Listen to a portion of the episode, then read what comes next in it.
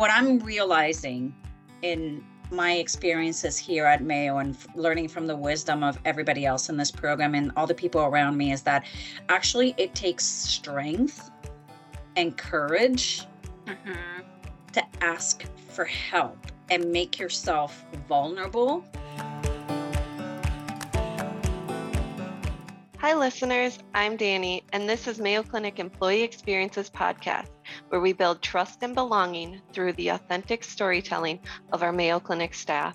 In this episode, you will hear Sue, a nurse anesthetist, and Leslie, an OBGYN, share their experience giving and receiving support as patient care providers through the peer to peer support program, Healing the Emotional Lives of Peers program, known as HELP this support program is available to Mayo Clinic employees who experience emotional impacts after involvement in stressful or traumatic work related events, with the goal to return to pre event level of performance by use of trained peer supporters across Mayo Clinic.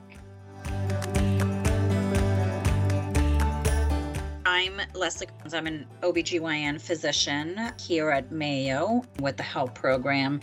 I'm a trained peer supporter, and I've also used the services of peer support many times. I came to Mayo about three years ago. Before that, I was in California and I started the peer support program at my institution. So when I came here to Mayo, I absolutely had to be involved. Knowing that I had that as a resource has been amazing, and especially during the pandemic and everything that has happened. I'm Sue I am a nurse anesthetist in the cardiovascular division since 2007. And I'm one of the original members of the HELP program, kind of from the grassroots start of it, with a good friend of mine, Robin. We saw a need for peer support in conversing about a difficult situation I had encountered. Um, I've been part of the program as a trained peer supporter and also probably as one of the um, original people that was cared for by a peer. Once you experience how good that feels to have a peer reach out to you, it really makes you want to continue. I feel like it really benefits us as healthcare providers and providing care for the patients too, so that we don't get burnt out. One of the things that I love is that it starts up the conversation about some of the stigma surrounding providing care to patients and how hard it is on the healthcare team and acknowledging that it has an impact on us. I think historically, at least for us physicians, a wall of silence that we're supposed to build around us. I think with your training as a nurse, the connecting with others is so valuable connecting with patients connecting with colleagues. I feel like sometimes physicians love to suffer in silence and it's almost a badge of honor mm-hmm. which is not okay. Eventually that will break you down and it will hurt you in a way that you can't explain. And i think what's great about the help program is that it's not just what's happening between two individuals meeting with each other. It's the fact that we are acknowledging that this is hard. We need support for that and we need to acknowledge it and that it is okay to get help. I 100% agree. From my personal experience the case that affected a number of us in the anesthesia and the surgical department and I just could not get those images and those thoughts out of my mind that night. The next morning, I showed up at work knowing that I wasn't 100% and still very tearful. One of our most senior anesthesiologists looked at me and said, Are you okay? And I just broke down and said, There was a terrible case last night, and I just can't stop thinking about it. And he said, you have to go home. If we don't take care of each other in times like this, we will burn out. I needed somebody to say it's okay to feel like this. I don't know why, as healthcare providers, we need that permission, but it has always resounded in my mind. And I tried to pass those words along to people. It's okay to feel sad and to feel physically unable to perform it's normal And I will forever be grateful to my peers that morning that reached out to me and said, go home and take care of yourself. We've come such a long way, Sue, in terms of taking care of our staff. It is kind of amazing when you think about it. The fact that it's okay for us to say when we are emotionally hurting. I do feel like we have made great headways. There is still that badge of honor that many of the, the physicians still wear.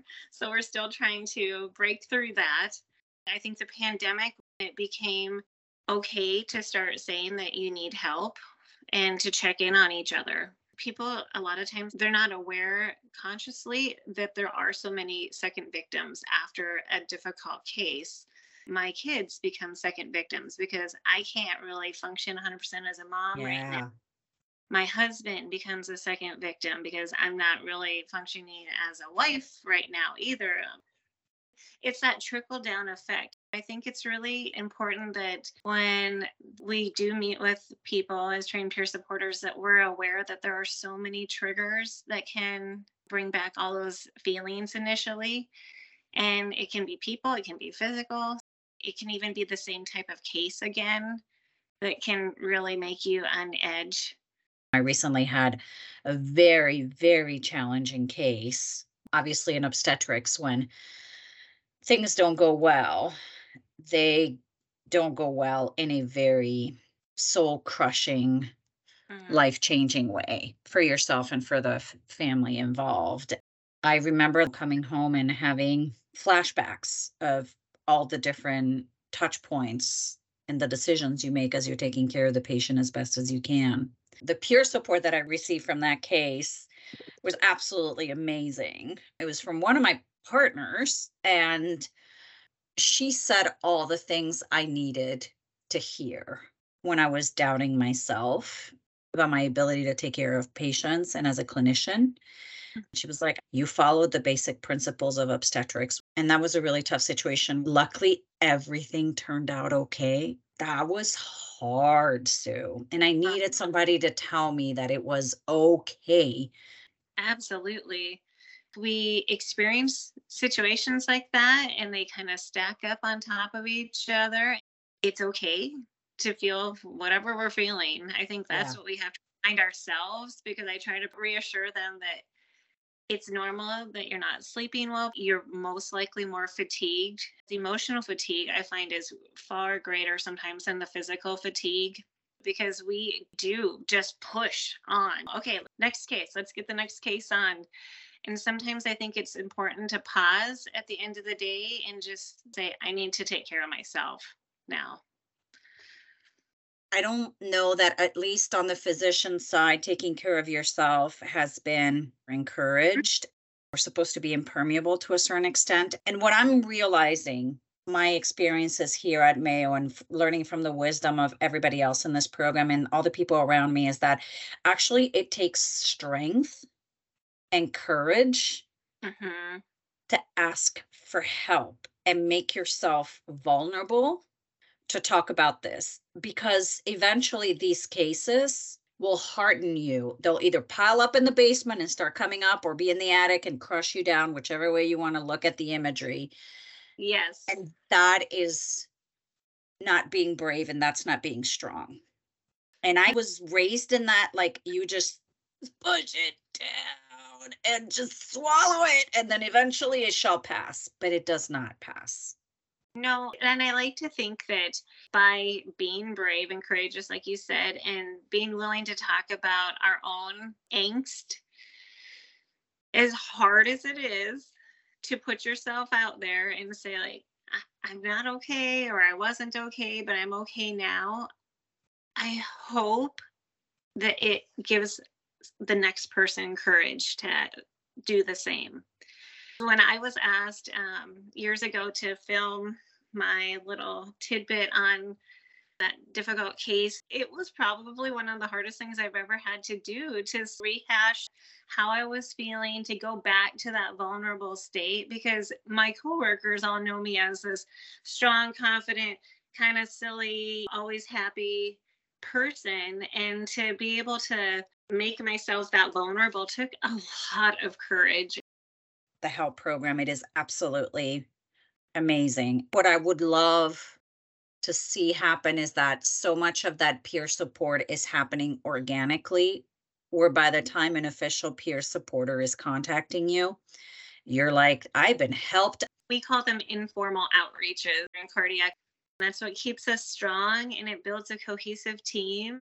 All anybody really wants you to say is, I heard you were involved in a difficult situation or a difficult case, and how are you doing? And then pause. The floodgates usually open up and they just want to talk. They just need to get it out and they need to get it out of their head It really is amazing because I think those initial barriers get really broken down when you say, How are you doing? I'm here to listen.